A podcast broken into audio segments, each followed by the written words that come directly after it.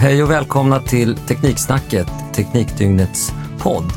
Och idag ska vi avhandla ett väldigt intressant ämne tycker jag.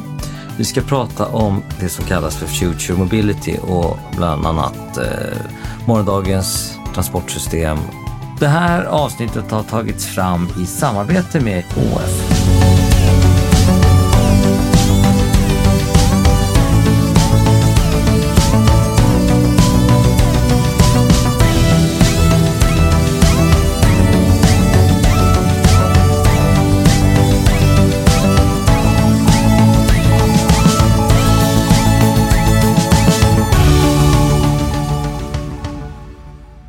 Med mig har jag några riktigt kunniga personer. Jag har Eva Lahti från Volvo Cars.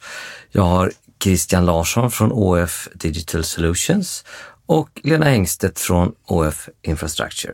Jag skulle vilja börja med att fråga er, hur kommer det sig att ni börjar jobba med de här spännande frågorna? Själv kom jag in via infrastruktursidan och har jobbat på myndighet under väldigt, väldigt många år. Och på slutet så jobbar jag med hur ska vi förändra den verksamheten mot eh, att möta hela de, de trender som kommer. Eh, och då valde jag faktiskt att gå till OF eftersom att man på OF har både infrastruktur och systemsidan och den här spännande kopplingen till fordonsindustrin bland annat. För det var här jag såg möjligheten att kunna koppla ihop alla delarna som behövs i den här eh, utvecklingen som finns. Gå vidare till Eva från Volvo. Ja, jag har jobbat inom bilindustrin sedan jag tog examen. Först inom eh, produktutveckling och de senaste åren med produktstrategier. Och där jobbar vi mycket med framtidens bilar. Hur kommer bilarna bli? Hur kommer de att köras? Hur ska vi sälja bil? Hur ska bilarna samverka för att vi ska få en så bra och trafiksäker miljö som möjligt? Jag har också jobbat i bilindustrin i hela mitt liv, i produktutvecklingsdelen. Men även på leverantörssidan då och eh, nu som senast på eh, tjänstesidan som jag kallar det då med eh, ÅF. Och det är ju en naturlig del i att utveckla fordon. Och där är ju fordonen idag att de behöver kopplas upp och mm, prata med infrastruktur och så vidare. Och det är ju jättespännande tycker jag. Så att det är därför jag är i det här rummet idag. Ja, vi ska prata mycket om eh, datordelning, uppkoppling av fordon. Men jag tror att det är många av oss som undrar vi vet att det kommer självkörande bilar. Vi vet att det sker stora förändringar inom fordons och transportindustrin. Hur långt fram är vi? Det är en jättespännande fråga. Den, den, har alla på sina läppar. Det här med automation, beroende på teknologi, så, så är vi i princip redan på självkörande fordon i gruvor till exempel. Eller på inhägnade områden så körs ju redan eh, ett antal fordon autonomt. Truckar i lasthallar och så vidare. Däremot eh, fordon på allmän väg är väl någonting som eh, är på väg att hända inom de närmsta och så sticker man ut hakan nu då och säger kanske en 20-30 år framöver. Det här är ju ingenting som händer över en natt utan eh, det är som vanligt att man lär sig allt eftersom man utvecklar kan man säga. Det kommer ta sin lilla tid men det finns ju vissa indikationer att 2020 är någon typ av eh, årtal där eh, enklare autonoma system som köassistenter och annat kanske trillar ut på marknaden då. Vi får se om lagkravssidan och de bitarna följer med också då. Ja, det händer ju väldigt mycket när det gäller lagkrav. Eh, mycket som hänger på det. Problemet med självkörande bilar jämfört med gruvor och så, det är att man har gående att ta hänsyn till. Man har andra bilar som körs av vanliga förare, människor, att ta hänsyn till. Det är helt andra trafikregler än vad som gäller i gruvor. Där man kan bestämma helt och hållet vad som ska gälla för de här autonoma bilarna. Så det är en utmaning, men det är på gång. Och det är väl just det som är själva kruxet, att det är svårt att säga hur, hur lång tid det här kommer ta. Just att vi vet att utvecklingen kommer ske med blandad trafik, både autonoma bilar och bilar, vi människor som fortfarande kommer köra. Och så precis som du säger, människor som går och människor som cyklar. Och då ökar ju komplexiteten och enormt. Det finns många osäkerhetsfaktorer för hur jag kommer kunna slå igenom i systemet. Så om ni var 18 år idag, skulle ni ta körkort eller skulle ni vänta på självkörande bilar? Det skulle nog bero på var man bor. Det är nog mycket mer kopplat till vad det finns för, för system i övrigt. Bor du i en stad så är det inte alls säkert att du skulle behöva körkort. Och det är en trend som du ser redan idag att uh, ungdomar tar inte körkort i samma uh, utsträckning som för bara 15-20 år sedan. Och för mig är det självklart att säga att jag klart du ska ta körkort om du är 18 år. ja, men jag, jag, hänger med där. Det är mer än transport också. Eh, smarta städer och urbanisering är ju också en sån där faktor som eh, Lena sa här. Att bor man i Shanghai eller Peking så är det kanske inte det första man satsar på att köpa ett eget fordon och ska försöka parkera in i stan. Utan då är det mera eh, kommunala färdmedel och annat som gäller. En viktig del för att kunna komma vidare i utvecklingen det är ju att vi har alla system uppkopplade. Connected vehicle sa du Christian innan vi gick in här. Vad står vi där? Jag tror att eh, det finns ju idag eh, en viss konnektivitet mellan fordon och eh, molntjänster idag. De är ju mera eh, brandunika, det vill säga konkurrensmässiga där fordonstillverkare ger sina kunder en, en viss fördel då genom de här uppkopplade tjänsterna. Om vi pratar delade tjänster så är vi kanske inte riktigt lika långt framme i standardiseringsarbeten och annat. På Volvo personvagnar så har vi ju sedan 2016 eh, en uppkopplad tjänst här i Sverige och i Norge Norge att alla nya bilar som är uppkopplade kan dela halkdata med varandra och även om en bil står med varningsblinkers så delas det via molnet till andra Volvoägare som är uppkopplade. Och sen i början på det här året så delar vi även den datan med Volvo lastvagnar. Så kör du en lastbil i Sverige, en Volvo-bil, och det står en eh, Volvo och blinkar med varningsblinkers så får du den informationen i en Volvo-lastbil också. Så länge båda bilarna är uppkopplade. Och hur får du den? Den kommer via molnet och det blir en liten, eh, en liten ikon i displayen. Det här borde ju egentligen vara ganska lätt att kunna dela data för det är ju någonting som gynnar alla bil och fordonstillverkare. Hur sker samarbetet? Det är väl så att så fort som eh, en biltillverkare har en uppkopplad funktion till sin eget varumärke så är det den teknikdelen, den tror jag är den lätta delen. Sen så kommer just den här frågan om hur ska du dela både mellan olika bilmärken och också eh, det som är en intressant utveckling som kommer att faktiskt dela data till eh, väghållaren till exempel eh, Trafikverket eller en kommun för att kunna skapa en högre säkerhet på vägen. Att då är det frågor om eh, kommunikationsprotokoll som Christian och Eva kan prata mycket, mycket mer om. Men regelverk och på vilket sätt ska man få dela datan och vilken kvalitet är det på datan så att man vet vad, vad man kan använda datan till. Så det är väldigt många olika frågor som man måste reda ut innan det här kan gå ut på bred front. Och hur utrett är det? Hur långt har vi kommit här i samarbetet? Ja, jag skulle säga att vi börjar komma en bra bit på väg i Sverige faktiskt. Jag tror det är nödvändigt att man på nationell nivå testar lite grann innan man eh, vad ska vi säga, sitter tillsammans och planerar den gemensamma standarden om man säger. För att utan aning, ingen aning tänkte jag säga. Mm. Det, man behöver testa och förstå hur data fungerar för att kunna eh, sätta sig in i ett standardiseringsorgan och, och ge bra feedback. Att det finns eh, vad ska vi säga, vägplaner och strategier eh, både på EU-nivå och UN-nivå så att säga. Det är klart. Men ju högre upp i näringskedjan, ju längre bort är man. Så att på nationell nivå finns det säkert en del aktiviteter överallt. Eh, och på EU-nivå finns det också en planering då. Och sen så på eh, organet UNCE då så har man precis börjat att sätta upp eh, arbetsgrupper för att standardisera det här. Då. Vi svenskar brukar vara ganska bra på konsensus. Det här borde ju ligga för oss. Delar ni det? Det är helt rätt. Alltså I Sverige så har vi jag ska inte kalla det för konsensus, men vi är väldigt duktiga på att samverka mellan olika typer av organisationer och det är en styrka som Sverige har. Om du jämför med om du kommer ut i både Europa och internationellt så, så märker man att, att de förstår inte riktigt hur, hur gör ni då? För vi har en förmåga att koppla ihop både företag och, och akademi och, och myndigheter och offentliga organisationer för att just få kunna testa den här delen. Det är inte helt lätt, alltså, man måste ha den kulturen och, och det är vi duktiga på här i Sverige. Och, och, finns det något formellt forum för det här eller hur sker sån samverkan? Om man tittar på just fordonsindustrin och, och, och upp, eh, utvecklingen av eh, transportsystemet, så det som jag skulle kunna nämna då, det är ju då att det finns ett utvecklingsstrategiskt eh, forskningsprogram som, eh, som löper över akademi, fordonsindustri och myndigheter som har, har löpt under väldigt, väldigt många år, som ligger lite grunden till att man har en, en ganska bra karta över vad är det som kommer och så vidare där skulle jag säga att där har man kommit ganska långt, eh, framförallt på den tekniska utvecklingen. Och det är där man nu ser att nu måste vi titta mycket mer på eh, hur vi människor fungerar, regelverk, den typen av frågeställningar. Eva, är det här någonting du känner igen dig i? Ja, vi har ett samarbete som heter Nordic Way 2 som eh, alla svenska fordonstillverkare och Stockholms stad, Göteborgs stad, Uppsala, flera mindre företag, Trafikverket, VTI med flera är med och, och samverkar och även eh, våra skandinaviska kollegor är med där. Där man tittar på hur ska vi koppla ihop infrastruktur med fordonsindustrin. Man har gjort en del eh, demonstrationer, bland annat så var man i Köpenhamn tidigare år och demonstrerade trafikljus.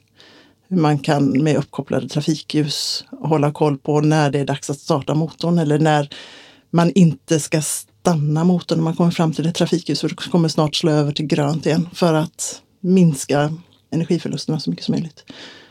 I miljöförbättrande åtgärder. Man tittar även på uppkopplade blåljusfordon och skickar den informationen ut till, till andra bilar så man vet att det är blåljusfordon på väg. Uppkopplade vägarbeten så man vet var det finns vägarbeten. Och allt det här blir ju extra viktigt när vi tittar på autonoma bilar. Bilar som ska köra själva. De behöver veta så mycket som möjligt i förväg så de kan planera sin rutt. Och även veta när det är dags att lämna över till föraren. Är det en utryckning så kan det vara så att den autonoma bilen inte klarar av att hantera det utan behöver lämna över till föraren. Och hur långt har man kommit här? Jag skulle säga att man har kommit ganska långt. Vi är inte framme än. Det finns en medvetenhet. Nu är vi tillbaka till det här med att det är viktigt att, att man hittar ett gemensamt protokoll. Så att inte varje stad har sitt eget sätt att kommunicera med bilar. För då blir det väldigt jobbigt. Har ni löst den frågan med protokollet? Inte helt. Och det är ju viktigt både för biltillverkarna och för kommunerna eller myndigheterna att man har ett gemensamt protokoll. För att myndigheterna vill inte behöva göra om samma jobb flera gånger beroende på vilken bil det är som ska få informationen. Och på samma sätt så vill inte biltillverkarna behöva göra separata protokoll för varje kommun eller för varje region eller land. Du säger biltillverkarna i pluralis. Så är de andra förutom Volvo Cars med? För Nevs kan man väl nästan räkna bort i sammanhanget, eller? Vilka fler? Är de internationella med? Ja, alla tittar ju på det här på ett eller annat sätt. Och sen, eh, Men i arbetsgruppen och sådär, i det handgripliga? I det här Nordic Way så är det, det är Volvo och Scania som är med kan lägga till där lite grann att om man tittar på den internationella arenan så har ju EU en hjälporganisation som heter R-Track då som lägger upp eh, roadmaps och riktlinjer och sen dessutom eh, har i uppgift att försöka driva igenom de här bitarna som ligger i eh, roadmappen då. Och då har de ju sedan tidigare kört ett antal researchområden i de här frame-programmen då hela vägen upp till den nionde programmet nu som körs igång alldeles snart från 2020 då. Och tittar man i där så har man jobbat med eh, säkerhetsrelaterad teknik, eh, kommunikationsteknik eh, de senaste tio åren redan. Det är egentligen först på senare år som man har börjat titta på det här med hur man ska testa och verifiera att de här teknikerna faktiskt fungerar då, alltså signa av tekniken. Vilket ju är en viktig del att om de ska samverka med varandra så behöver de ju faktiskt uppfylla en viss eh, standard och hur det ska verifieras och så är inte riktigt på tapeten utan man har fokuserat på tekniken först. Och sen så kommer man in här numera på testverifiering då eh, som är en viktig, viktig del. Men, men också givetvis det här med kommunikationsprotokoll, vilken data, hur ofta och vilken enhet och så vidare. Alltså små detaljer då som, som måste koordineras. Då. Och i, i de här eh, researchprojekten så ingår ju alla parter inom EU åtminstone då. Så att eh, typ ja, Folka, BMW, Eh, Toyota Europa Europa och så vidare och så vidare. Och, och Volvo också givetvis.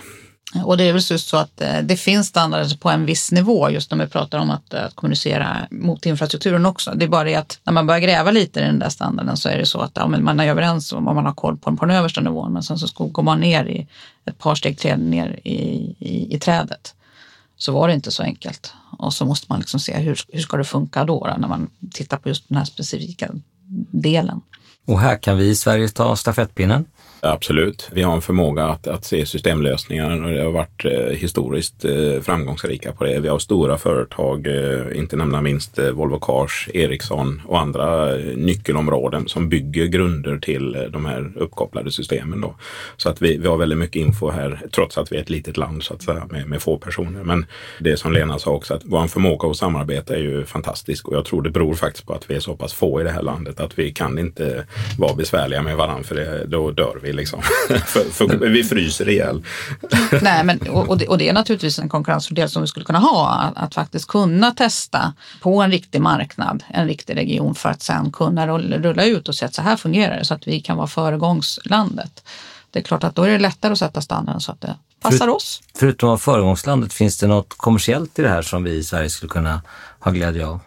Jag eh, var på en konferens kring, eh, kring det här området förra veckan och, och det var väl just eh, en av slutsatserna. Det här var både från deltagare från fordonsindustrin, från Trafikverket, regeringskansliet.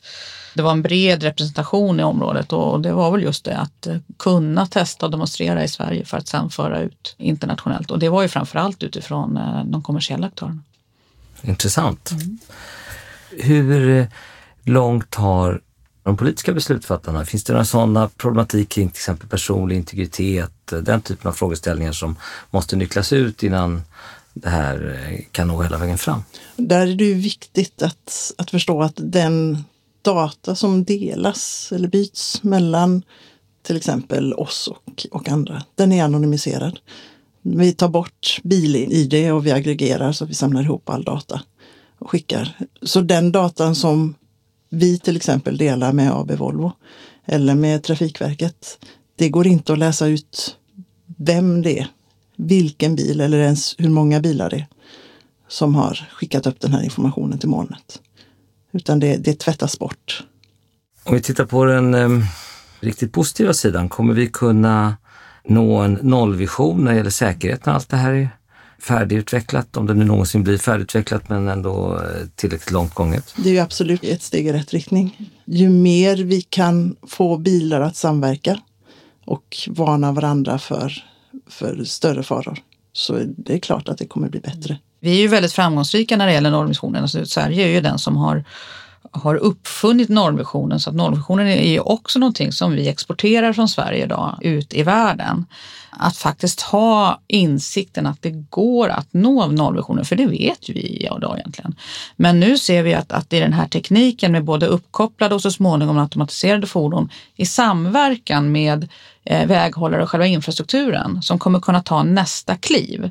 Vi har kommit väldigt långt med två plus ett vägar och kameror som och koll på oss. Men att just det här som till exempel eh, att vi får varning om när det är halt på vägen så att vi faktiskt kan förbereda oss för att köra mycket, mycket försiktigare till exempel. Och att vi också kunna använda den typen av data för att också kunna se till så att vi sandar och, och saltar och, och skottar vägarna mycket, mycket mer effektivt och, och pricksäkert. Det är ju delar som kommer kunna lyfta nollvisionen ett steg till. Så att eh, här, ja, det finns så mycket roligt att kunna utveckla på det här området. Det här borde ju få politiker och myndigheter att gå ner i spagat som man säger på vardagsspråk. Så är det naturligtvis. Alltså, ÅF och Volvo Cars har ju just nu ett, ett, samarbete med Trafikverket till exempel där vi just provar att kunna dela data från Volvobilar som handlar just om halkvarning. Och det handlar om att de ska först se hur kan man använda den här datan för att liksom, för idag så har de svårt att mäta är det halt på vägen på ett eh, trafiksäkert sätt och ett effektivt sätt.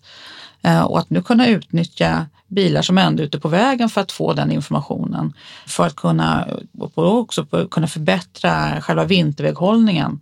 Det är ju jättestora skillnader så att eh, här finns det ett väldigt stort fokus om du tittar på myndighetsvärlden. Det där låter ju ganska bra med att informationen till exempel kring halka och så kan man i en förlängning tänka sig att det här klarar min bil av att köra. Jag behöver inte bry mig den sköter baserat på den informationen som kommer ut. Vad säger ni borta på Volvo Cars? Det är ju det som är målet med de autonoma bilarna, att de ska klara av att göra det. Och då är vi verkligen beroende av att ha uppkopplade bilar. Så vi får information från molnet. Både från infrastrukturen och från andra bilar. Tekniksnacket är ju en podd som till stor del lyssnas på av, av teknikkonsulter. Vad kan teknikkonsulterna bidra med i det här? Vad är deras stora USP som man säger? Här är ju ett, ett mängdproblem med saker som ska lösas. Så att eh, det finns ju så mycket roligt att göra både på datasidan, på cybersecurity-sidan, om man nu återknyter till den frågan som du ställde förut med om det finns några hinder. Alltså de här informationsbitarna som skickas kors och tvärs. Det är ju jätteviktigt att den infon är intakt och korrekt så den inte förvanskas eller injiceras något eh, falskt. För då kan man ju få konsekvenser i trafiken då. Så att eh, det finns pågående standardiseringsarbeten med, med cybersecurity as we speak. Så att det är ett område som kommer att växa och explodera, hur data kommer att hanteras. Och mm, sen finns det ju väldigt mycket ingenjörsjobb i eh, hur, vilken data och vilken tjänster man kan bygga upp på detta. Så det är ett mängdproblem skulle man kunna säga. Eller problem, en, en mängdutmaning. Ja, möjlighet, ja, och det, och det är det Möjlighet, som är så roligt just också det här att här kan vi verkligen samarbeta allt ifrån data scientist till utvecklare av fordon till trafikanalytiker till samhällsplanerare. Du har hela bredden som här kommer in och kommer kunna liksom jobba tillsammans. Eh, För det är då man liksom löser det, det ultimata problemet. Det är väl snarare så här, vem som inte kan bidra. Så det är ganska multidisciplinärt för att använda en branschterm. Det är just multidisciplinärt som är en, en förutsättning. Så återstår nu. Vi har ju börjat den här resan, eh, just framförallt att börja dela säkerhetsrelaterad data för att höja trafiksäkerheten. Vi har nämnt både att att eh, titta på trafikljusen, vi har nämnt eh, halkvarning. Tittar man på EU-regleringsnivå så har de fastställt ett, ett antal olika data som är intressant utifrån ett trafiksäkerhetsperspektiv och då kommer just oskyddade olycksplatser. Då nämnde du halkvarningen, att få upp den typen av information så att den delas över hela transportsystemet. Oskyddade arbetsplatser, alltså vägarbeten. Det är inte alla vägarbeten som är planerade och för informerade i förväg. Är också ett sådant område som är väldigt viktigt att kunna titta på. Hur kan man lösa och sprida den informationsbilden? Du nämnde tidigare om, om just att självkörande bilen, autonombilen behöver massa information för att kunna planera sin resa. Och när jag har börjat lära mig mer om de här självkörande bilarna så inser jag att, att de är ju uppbyggda utifrån hur jag som, som människa också planerar och kör min bil. Utifrån att först planerar jag min rutt på en lite längre sikt och sen så är det en taktiskt där, så, så, men vilken fil ska jag lägga mig i för att liksom komma rätt? Och sen så är det den här sekundbeslutet här och nu. Bilen framför bromsar, vad ska jag göra? Jag måste ju också bromsa. Att få den här uppkopplade informationen, den kommer ju komma mycket, mycket tidigare än den autonoma bilen och göra skillnad i transportsystemet. Så då pratar vi inte om de här 20-30 åren. Då pratar vi fem år, tror jag. Så kommer vi se massor med olika stöd som vi som bilförare kommer få för att kunna göra mycket, mycket säkrare och klokare beslut i trafiken. Det där är ju spännande. Sen är det ju viktigt också att man tänker på att det vi behöver det är stöd. Vi behöver inte mer lagstiftning som tvingar in oss i ett hörn. Utan vi behöver stöd att branschen gemensamt får komma fram till hur ska vi kommunicera, vilket är det bästa sättet. Och att myndigheterna stöttar och hjälper istället för att lagstifta för mycket. Om vi pratar ur ett lite annat perspektiv utifrån samhällsbyggare och teknikkonsulter. Ligger svenska teknikkonsulter längst fram här? Eller finns det några i världen som ligger längre fram? Det är klart det finns nischfirmor, men jag tänker som någon typ av eh, grupp. Vi har ett antal områden i världen som är jätteintressanta. Dels om man nu säger Kina som ett område där eh, det finns väldigt mycket resurser och väldigt mycket personer. Vi har eh, USA med, med framförallt eh, runt eh, Silicon Valley där det ligger väldigt många företag som jobbar med den här tekniken. Men sen så har vi också Sverige där vi inser, vi är ett litet land, vi har väldigt mycket export i fordonssidan. Lyckas vi inte bibehålla den så kommer ju Sverige gå i putten och det, det vill vi absolut inte och därmed så är vi proaktiva i det här området till den milda grad så att vi ligger bland eh, toppen i det här området. Säger Sverige går i putten, det lät ju lite drastiskt. Ja, men det, är- du vet vad som hände med varvsindustrin. Den flyttade utomlands va? För att det inte var så där effektivt. Så när du pratar om putten, är det fordonsindustrin eller är det teknikkonsulterna? Nej, men det är fordonsindustrin då. Det är ju ett område som eh, vi behöver vårda och ta eh, vara på. Absolut. Vi, vi har den kompetensen och teknikkonsulterna är vad ska jag säga, en väloljad resurs för att supporta detta också. Då. När ringer Elon Musk till eh, ÅF och ber om hjälp? Ja, han kanske redan har ringt. Just det här området med självkörande teknik är ju fortfarande en, eh, ett område som är hyfsat nytt. Där eh, det behövs ny vad ska vi säga, kompetens också på vissa områden. Den kompetensen finns kanske inte jättemycket inom eh, i världen. Däremot så ligger vi i Sverige bra till i, i de här områdena. Dels med eh, machine vision eh, och, och de här bitarna då. Sen kan man alltid säga att länder som är större har mer resurser på sikt, fler universitet och så vidare och så vidare. Men, men det räcker bara att vi uppfyller våra krav och lyckas leverera det vi ska så, så är vi ju hemma så att säga. Vad, om ni skulle skicka med våra lyssnare ett sista ord, vad skulle ni vilja säga då? Jag skulle vilja säga, titta lite i tidningar på internet i det här området. Det finns så mycket spännande information att, leta på. Och sist men inte minst så ert bidrag behövs ju också i det här området. Så att, eh, ta gärna kontakt med oss på OF. Ja, har ni en nyare Volvo så se till att ni har aktiverat Connected Safety så ni kan vara med och dela information till andra bilar och vara med och bidra till trafiksäkerheten. Och det, och det kan man göra redan nu? Det kan man göra redan nu. Ja, det ska jag säga till min kompis som just fick en Volvo i veckan. Det kan jag bara instämma. Slå på funktionen.